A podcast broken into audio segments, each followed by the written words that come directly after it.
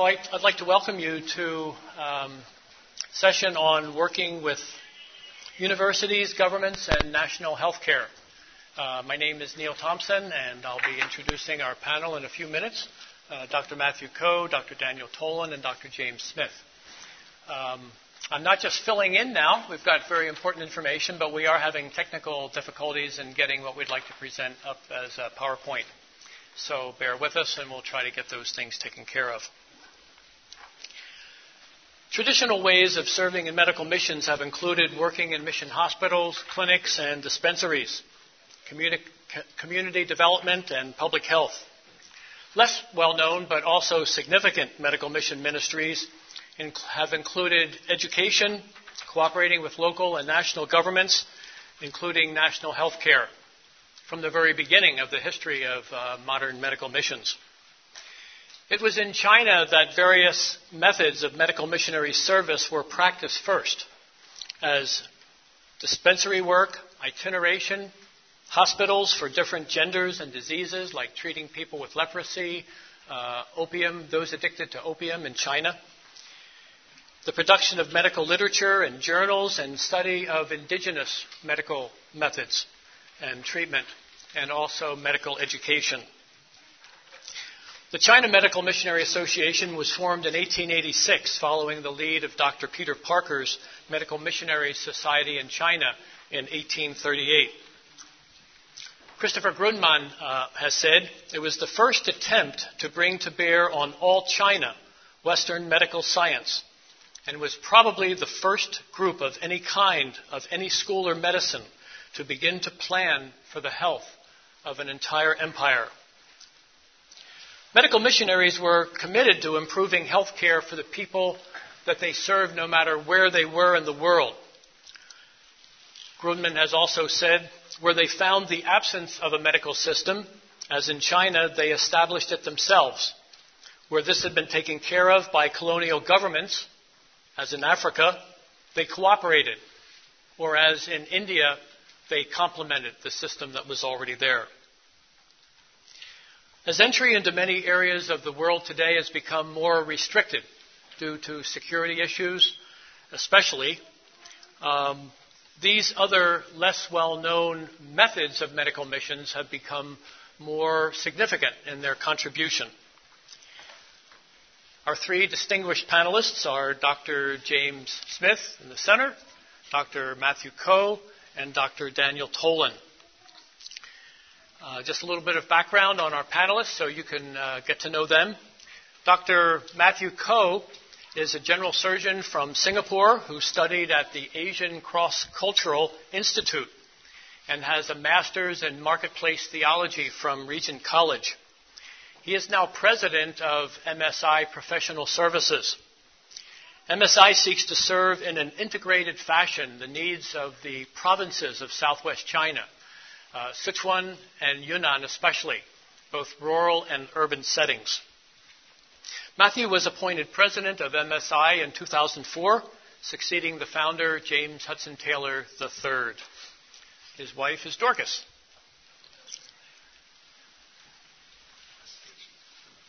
Dr. Daniel Tolan in the center lived full time in Kenya from 1989 to 2002, where he served with Tenwek Hospital. Kijabe Medical Center, Bethany Crippled Children's Center, and the Institute of Family Medicine in Kenya. He and Cindy are missionaries with World Gospel Mission on special assignment working with missionary retention and with the Christian and medical associations, Christian and dental, uh, Christian medical and dental associations, CMDA. Dr. James Smith on the far side is professor emeritus of Oto laryngology from Oregon Health and Science University programs.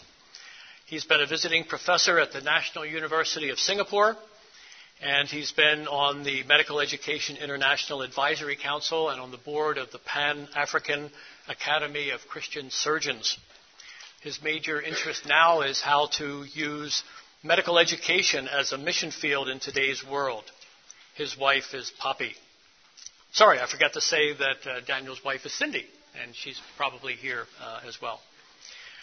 What I've asked each one to do is to share a bit about himself uh, in his ministry for about eight minutes. And then we'd like to open uh, the program up to you. Uh, we're having pieces of paper passed around so that you can write questions down. And then I will select some of the questions to.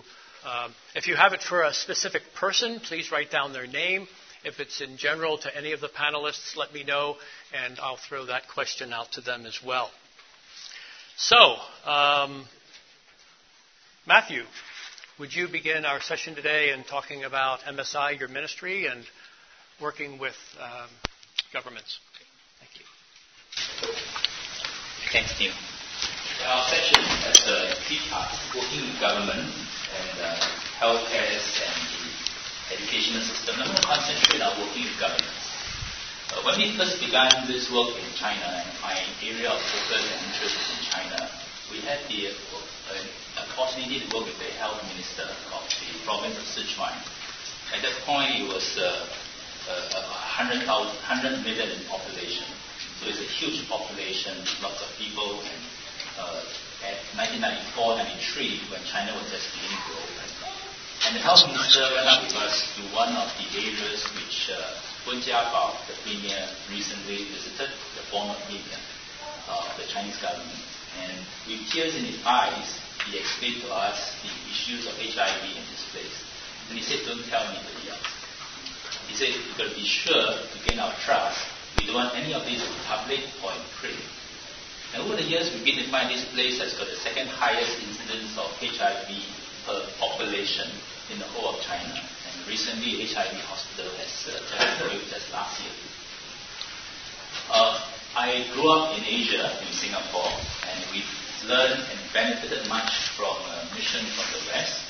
And many of the theology came from the West. And this issue of separation of church and the state is very much part of uh, our understanding.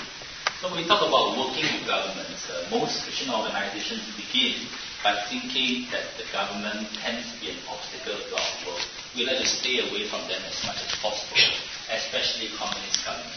And I suppose for those of us uh, working in Muslim blocks, where religion and politics are so intertwined, it became impossible to separate. And how do we then work with governing officials? On the one extreme, some organizations will put governments at an extreme end and ignore them. We work in a parallel system. We set our own hospitals.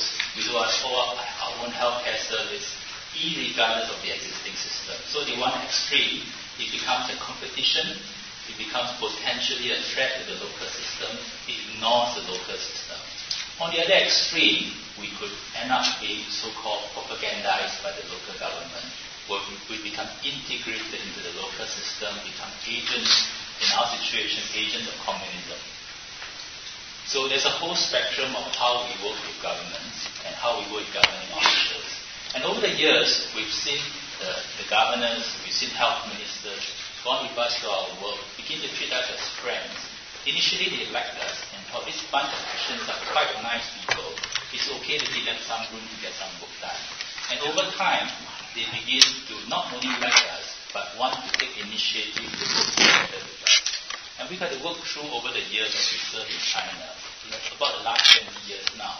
How do we work with existing system without ignoring its, its uh, consequences. So the governing systems have a very set up uh, structure. For China, they've got a very established system that is actually right down to the grassroots. But there are problems uh, within it. So I, I, think the part of my role this panel is I would like to uh, perhaps stir you to think more deeply about working with government officials who are friends. Try to reach out to them as people in need of as well. And they, they are also hoping to do their jobs, however much the problems and the complications of, of whatever political agendas that we have. In China's situation, religion is always political, and it would be foolish for any healthcare system to stay out of the governing structures to work an independent parallel system. But let me just stir up for, just begin with this and allow the rest of the team to take more time and more questions.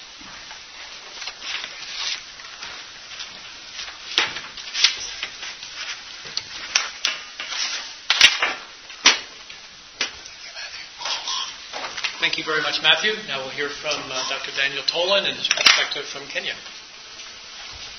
Okay, perspective from Kenya and part and Africa, uh, which I've gotten to know fairly well, and following up on what uh, Matthew said, oftentimes you do go to uh, missions and think, okay, I'm, I'm here to serve missions. That doesn't mean red tape, government, uh, offices, etc. Until you meet a, uh, statement uh, like uh, like I met up with, and I'll get to that. Um,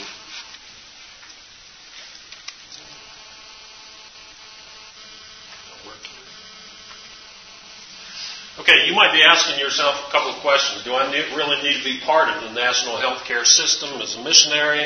Uh, is there a biblical basis or mandate for this? Uh, the answer to that is yes. Maybe you don't want to hear it. Maybe I didn't want to hear it.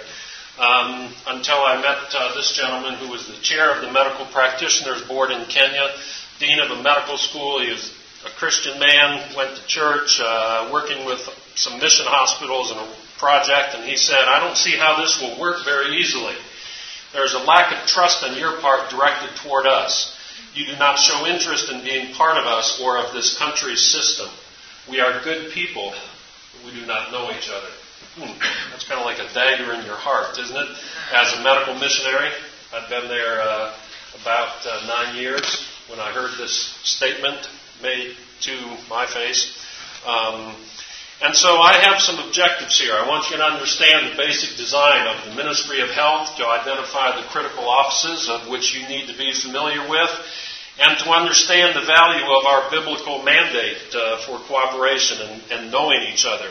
Um, and what, is, what does God say? Is there a biblical basis? I'm going to go over this very quickly. If you want this PowerPoint emailed to you, let me know. Um, my email was up there at first slide. If you didn't get it, um, you can get it afterwards. Um, so yes, there is a biblical mandate. Um, there are some uh, things that say government is God's institution. Um, I think that's clear that God directs His institutions. Um, and then that secularizing government is an affront to a holy God. he created it.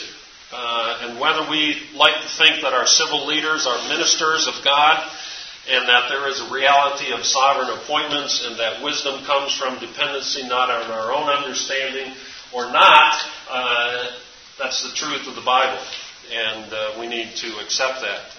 So, um, in developing world, most healthcare services can be divided conveniently into three official subsectors the public, the voluntary, and the private. And if you look at these, uh, much different than our country. The public subsector um, in most developing countries is by far and away the largest. What would that be in our country, in the U.S.? It would be uh, the uh, county health department, the veteran affairs hospitals, a few things like that.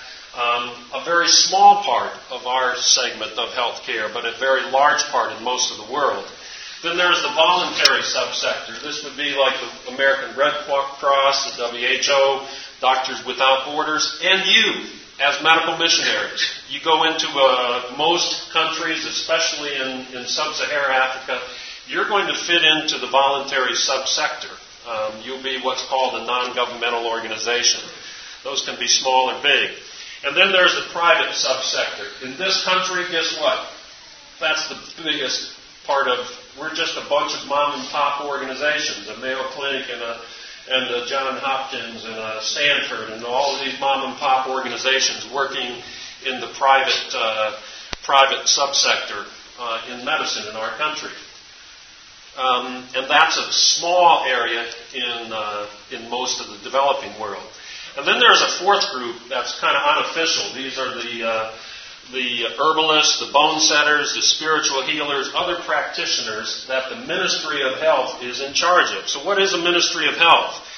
It's a government body that's established to have control over national policies, guidelines, and standards for all of those healthcare divisions and services. I was confused for a while. What is the Ministry of Health in Kenya? I thought. Um, who are these people? Why do they want to be involved in my business? Um, well, little did I know they were in charge of me, um, and I needed to know that. Um, they also manage the government or the public health services in addition to setting standards for everybody else. So there are some people you need to know. Why? Because the Bible says you need to. Um, you need to know the licensing body at the national level. You need to know the Department of Clinical and Community Services and Department Planning and Development people at the local level. Who's responsible for your license? You go overseas? Well, what if somebody came to Kentucky here and wanted to set up a practice in a hospital? They didn't, did not show interest in getting licensed. Uh, they didn't care about the Kentucky State Board of Medicine or anything else, and they just set up practice. What would you think of them? Um, hmm. Uh, you know, that's oftentimes what we do in other countries. That is not good testimony. Um, I never had to register with the National Medical Practitioners Board in Kenya, but after I met the dean and the chairman, I said, "What can I do to become a full-fledged member of the pra- practitioners board?" He said, "You really want to?" I said, "Yeah." He said, "There's no other missionary that's done that." I said, "Well, I, I think I should." He said, We thought you should for a long time. so seek to get to know somebody on that board. It's a similar function to the state medical board, um, medical dental practitioners board, national board of nursing, board of clinical officers, board of public health people, board of physical therapists. They are all there. Get to know them. You should. You need to. They're good people. They're not bad people. They're good people. Um, at the local level, you don't need to know these people at the high national level. But at the local level, these are who you need to know the Department of Clinical and Community Services. Okay? They're going to be responsible for TB, AIDS, leprosy. They're going to have an immunization and sanitation department, community public health. And then there's going to be a Department of Clinical Services um, for formulary standards, uh, standards of care, uh, educational standards, all kinds of different things. I knew nothing about until I started working with the government trying to establish a residency program for Kenyan physicians. And I had to learn about it, and it was good. Know these offices at your local level as a missionary. Um, Department of Planning and Development, uh, Ministry of Health will have some people on different boards.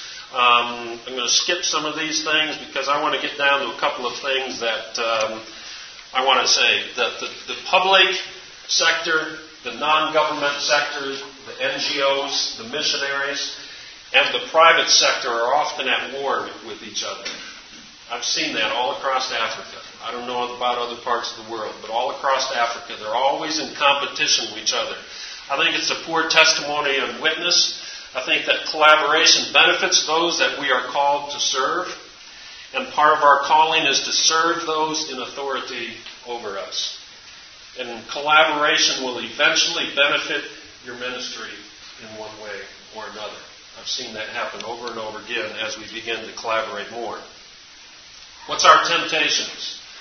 As NGOs, as volunteers, our temptation is to come in and to say we are self sufficient or we're self reliant. We want to be spectacular. We have that celebrity mentality. And we want to be uh, powerful. We want to be in charge. That does not present a good testimony.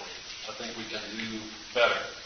Uh, when I uh, we do a thing for new missionaries and orient, orienting them uh, through CMDA, and one of the things I tell them in your first three months, Find people at the local level that I've told you to find. Go into their office, introduce yourself, and sit down and give him or her a heart attack. Say, Hi, I'm Dr. Daniel Tolan. I'm, I'm new here, and I want to know how I can help you meet your needs, your goals for this area of the country that you're responsible for. Well, they're going to drop dead because in a hundred years of missions, Nobody's yet has yet come into their office and said that. You know what? That's a bad testimony on our part. And I think that it's very, very critical that in the future we do better working uh, with people in the Ministry of Health and through the government. Uh, if you have questions, uh, you know, I don't like these things, spotlights and everything else up on you. I'd rather sit down in the chair and just talk to each one of you you can do that over at CMDA booth. Love to talk to you. I'll be there. Uh, my email will be on here. Thanks. Thank you very much, Daniel. Uh, do we do each of you have a piece of paper where you can write down questions? Okay, um, I guess pass them. Okay, Glenn is coming by. If you have any, pass them to the center aisle, and then he'll bring them up to me. Uh, thank you, Daniel. Jim, would you talk to us about medicine and edu- education as uh, a I stand up? around the world? Yes, you can say.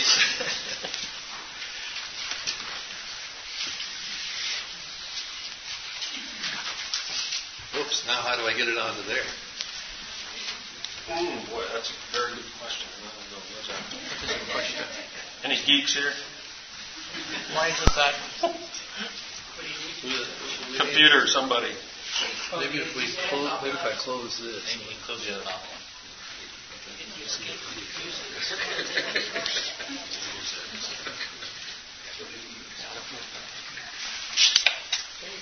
There's my family. That's the most important thing, though.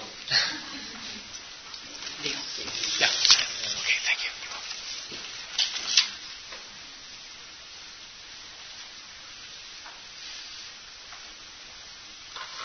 Oh, there we go. We got it. Woo! Okay. Old guys can learn yeah. Okay, well, thank you very much, Neil. Uh, so, what I want to do in the few minutes that I have is to try to convince you that uh, I think the future of missions is in education. And so, what I want to try to do is to show you how medical education in different uh, aspects can be used both for short and long term missions. Now, just to let you know my personal journey, you heard a little bit about it. My career was in academic otolaryngology at Oregon Health Sciences University, and so I'm prejudiced. I am, a, I am from an academic setting, and so I like uh, teaching and so on. While I was there, I had the opportunity to do uh, two different sabbaticals overseas, which I enjoyed very much.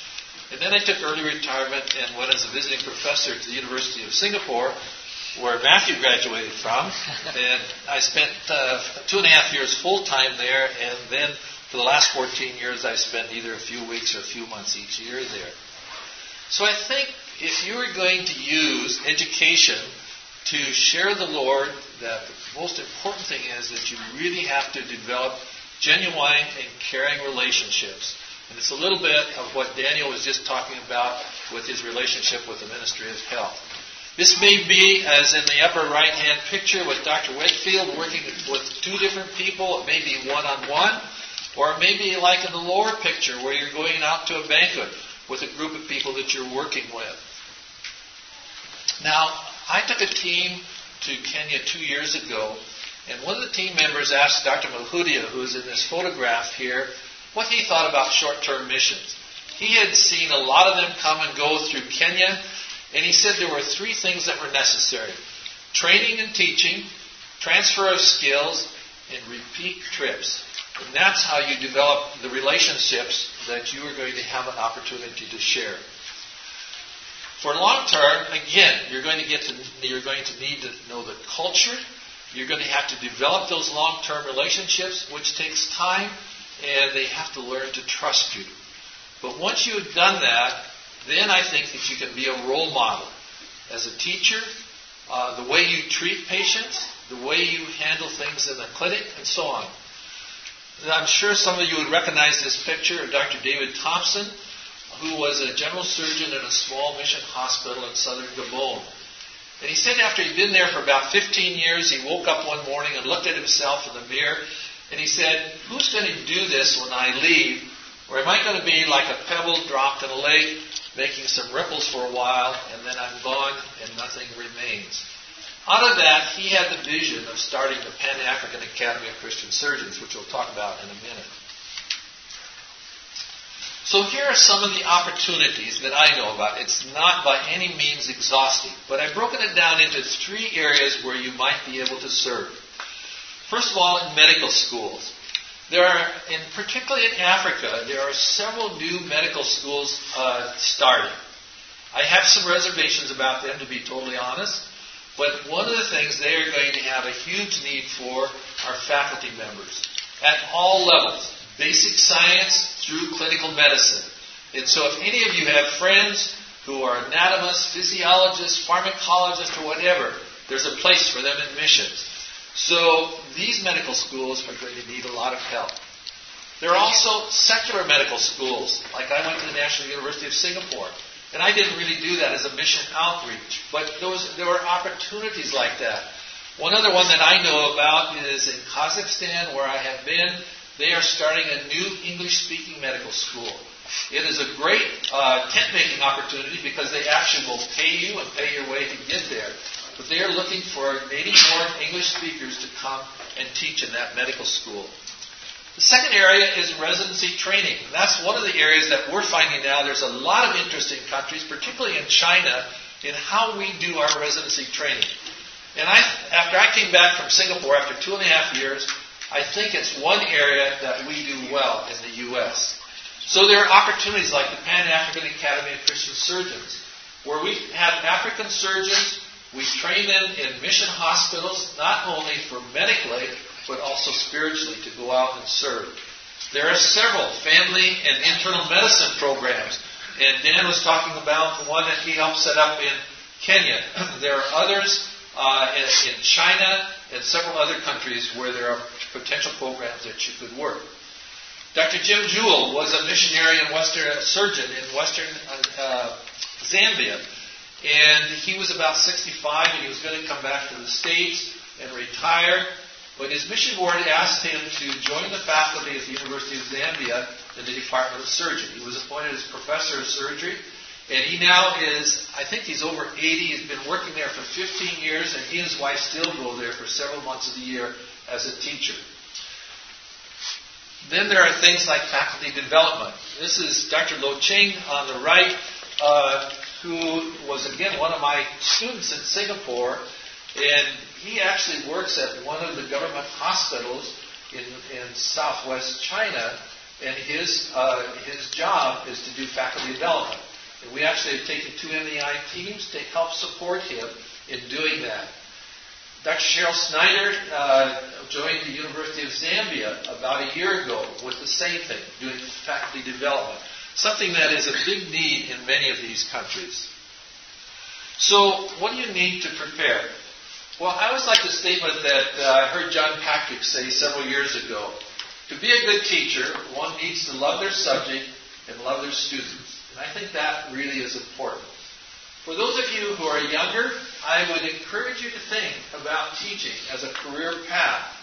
If you get opportunity to take education courses, I'd encourage you to do that. I wish I had an opportunity to do it.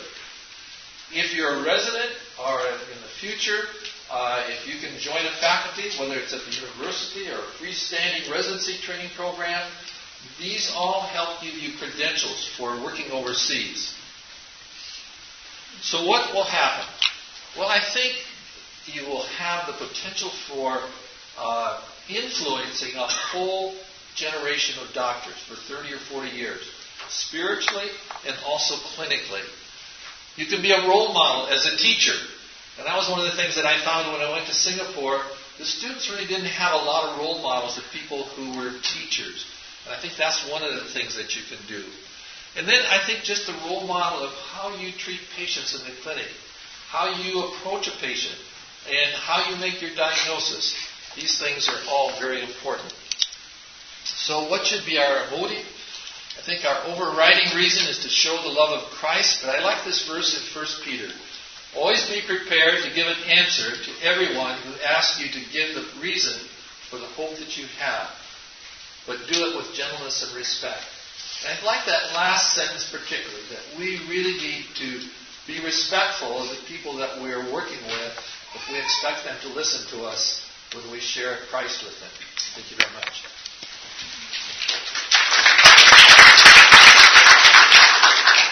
Thank you very much, Jim.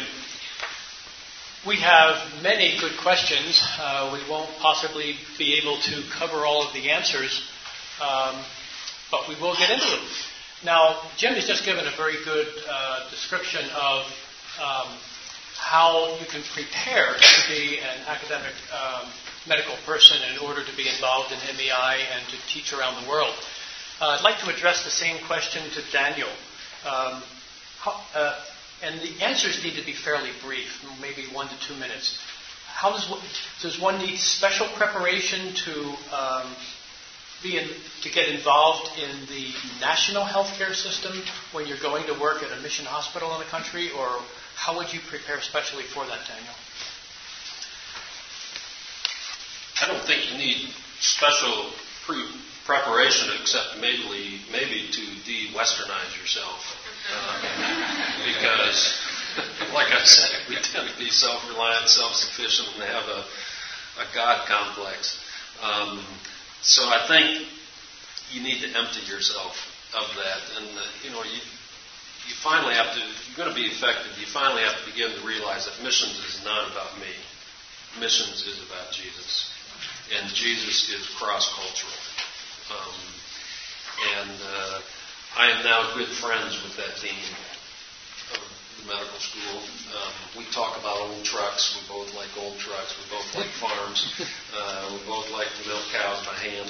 Um, and you know, so we're we're we've now come to know and understand each other. It's just a matter of getting to trust each other. So. Um, but sometimes you just have to set some agendas aside and say, uh, okay, uh, these are good people. Um, one of the questions that comes up here is um, how do you work with governments, ministries of health when the priorities are different, there's corruption, etc. You know, I have that view. Um, and I thought, I don't have time. Ain't nobody got time for that. Um, and, uh, you know, so it was, it was really a, a relearning on my part to say, there may be corruption, but these offices and these boards and like that are filled with good people. Oftentimes, very strong, committed Christian people that are discouraged. And by me showing up and just saying, hey, how can I help you? That is a great encouragement for them to do their job and do it well. Um, so I think we can be encouragers in that. Um, and, you know, I think that if we, yeah, there's going to be corruption. I mean, look at our system right now. Um, you know, there's going to be a lot of stuff that you struggle with. But I, I really think that we have to have a change of heart and a change of mind and, and get to know people. There are a lot of good people in, positions that have been appointed by God. Thank you, Daniel. Um, Matthew, a couple would you answer the same question? Uh, do you need special preparation uh, to be a missionary to work in the part of the world where MSI works? And another question having to do with uh, something you said about religion is political. Um, how, uh, could you expand upon what you said in your talk? And I'd like to preface just a little bit. Matthew uh, went to the airport to see me off in Hong Kong last January when I went to an MSI function, and he went out of his way to sit down and spend time about the importance of getting to know what the government is doing in that area of China where they work, and that um, they only go to government churches and they only get involved in things that people can see, and uh, that it's just a very different world from how we're used to thinking. And it was a very good introduction to me to this kind of work where he is. Uh, praise the Lord. Would you address that, Matthew? I'm really glad to hear from Daniel this time. I was really keen on working in Africa before uh, Jake Taylor convinced me to go to China. Because my, my parents were very ethnocentric and they said I can't go to Africa, I have to, go, to China. but that's why I'm, I still love Africa.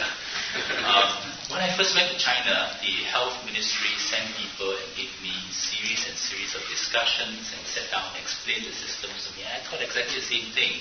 Why should I spend all this time trying to understand the local healthcare system? Eventually, we even came up with a document outlining the healthcare training protocol, the systems of studies, how they move on from the undergrad programs, how they get certified, how they move into systems, their barefoot doctors, healthcare personnel, their the various training program, their nursing training program, in order to know where we fit. And obviously, not all of us could do that, and not all of us can get into systems. But my experience in China is, I think, having a strong government, a forceful government, it would be foolish of any organization to ignore the government. It would be just a sure way to be kicked out quite quickly and we would take roots. and we lose the very purposes that we are there for kingdom, for discipleship. So some members of our team have been very seriously engaged in the system, but some of us are more clinicians, some of us are more hands-on with relationship with people, and not everybody has to be so well-grounded in the educational system or, as, the medical healthcare system of the country. Uh, at one point, I came to the conclusion that any organization wanting to establish long-term in China needs to spend 30% time engaging governing authorities. And it's, it's a waste of time. Initially, it's a waste of time because you wine, you drink, you get all kinds of things, you know, just well, the kind of things that missionaries don't want to do. In fact, we had the same problem. Most of our team members do not want to spend any time with these people, rather, rather spend all the time with discipleship. And then it became clearer to us that these government leaders, as Daniel put it, are people who need discipling. And there was once I sat with the uh, governor together on a table with the health minister, educational minister, and the propaganda ministry. At the end of our conversation, which was about, you know, he went into riots between the Japanese and the Chinese. There were riots in Sichuan over the Japanese premier's visit to the war uh, veterans and so forth. And he asked us to discuss the difference between Catholicism and Christianity. He asked us to explain the tenets of our faith. At one point, the police came after us saying that you, how are you different from this cult? China has five official religions Christianity is an, is an official religion. They asked us to define ourselves. What is the basis of our faith? How are we different from this cult? So we are, we are really doing evangelism with the governing officials. So uh, if we begin to turn around to realize that spending time with these government leaders are important part of discipleship. And I, just a few more, I think it's important triangles to think about. One is relationships. I think for most of us all over the world, relationships is everything. It's not just Chinese. We need good relationship with the, our neighbors and the people we work with. The other arm is the quality of service that we give. And the third is the social political issues. And if this triangle gets larger, there's more space for discipleship. If you put in more, you meet felt needs more, you stretch the triangle further if the political situation gets freer, you have more freedom for evangelism. You, you have stronger relationships, you have more trust, you get more space in the triangle. Uh, but if any one part collapses, you got zero space. And that's the reason why I said about in China, religion is always political. It took us a long time to realize that when the government is transitioning, they want everything frozen. You know, when Xi Jinping was about to take over the leadership of China, there was across China control of many Christian groups, and those who tried to hold activities were just stopped from meeting. It took us a long time to wise up to know that at certain political times we should lie low. At certain times we can have more space. To recognize that uh, in many countries we can't really separate religion from politics. I suppose for Muslim countries that's a key, that's a major issue. For China, it's definitely very intertwined. I hope that's, that's a starting point to get us thinking about working with the systems. Thank you very much, Matthew. Uh, let me take care of a few small questions, and then I'll ask Jim to um, ask uh, what kind of what what do you need to do to um, apply to be a physician, say, a part of MEI and then maybe an example of uh, how you've seen an impact at a university somewhere in the middle of nowhere around. Okay, uh, before that, how do you get uh, questions about passports and visas? And uh, that's not a that's not a hard thing to do. Uh, you get a passport before you leave the country. The visa would need to be through the um, through the country that you're going to be visiting, and uh, yeah, we need to follow the laws of the Medes and the Persians what if that country has no uh, embassy or consulate in that country? What do you do to get a visa then? Uh, I don't know. Do they have a Do they have a consulate in this country? Yeah, but Liberia or Togo, either one. Yeah, I don't know those specifics. Yeah. Uh, do you think we should be licensed in our um, in our area of medicine? Uh, and I would say yes, all of us should be licensed and uh, potentially boarded and uh, fellowships. Those things are all important. And then um, many, not all countries, but most countries require, as Daniel was saying, that you be licensed in their country uh, to practice medicine there. I think just to add to that, if you're going to be in a country of service and you're an ophthalmologist, be licensed in that area, in that country, and join the local board of ophthalmology or general surgery or internist or something or other. Those groups are there, and I think they're important. As an osteopathic physician, there are countries that won't acknowledge my medical license. Uh, yes, we have issues like that, but I, uh, I think give them time, they will. I mean, when I have people like that applying to our organization, I say, I understand that the standards are equivalent across medical, osteopathic, and that kind of thing. In time, those countries will understand it as well. Uh, make sure that uh, mission reps that you have in that country, in your mission agency, that they know what an osteopathic physician is and that they're on a, an equivalent line of training and practice with medical doctors. Good. Jim, would you share with us a bit? Well, I, I have a question. I'll, I'll, expand on what you said, uh, Neil, but also the question I have is uh, in a subspecialty surgery, is it easier to connect and educate through working under a U.S. medical university with an overseas medical school or by working directly under the overseas medical school itself? I think you can do either one, and I know some medical schools here in the U.S., particularly Indiana University, has a connection with one of the medical schools in Kenya and several of my friends who are Christians who have worked uh, in that way. I think depending on the country, one of the problems may be if you go through a medical school, you may be somewhat inhibited as how much you can witness. And so that's something you may need to look at and think about. Now, specifically as far as Medical Education International is concerned, we do mainly teaching teams. They're usually one to two weeks in length. Uh, Anybody who is interested, just contact us. We have a booth with all the other CMDA booths, uh, and we have uh, opportunities for almost all specialties. One of the things that we have found is that a lot of people, particularly who are very subspecialized or in research or basic science, and then say, well, there's no room for, for me on missions. That is not true. we get a lot of requests, particularly as I was mentioning, about from medical schools that want basic science teachers to come and teach. Uh, we have people, we have places like in China where we go to universities. They'd love to have somebody come who is a research person and can uh, help them talk about research projects, how to set up research projects. We had someone go to one of the, the medical school in Ulaanbaatar, Mongolia, uh, who was a research person, and she was very well received, and they wanted us to bring more people like that. So there are opportunities. It's, it's a matter of looking for them. And uh, I would encourage you, if you haven't done this before, possibly going with a group that has done it, uh, but then you may be able to find opportunities for yourself. But be on the lookout. Thank you, Jim. Uh, Daniel, you've got a question in front of you you summarize that? Okay. Um, one of these uh, questions asks about. Um, let me see. Four questions here. Pick one. Okay.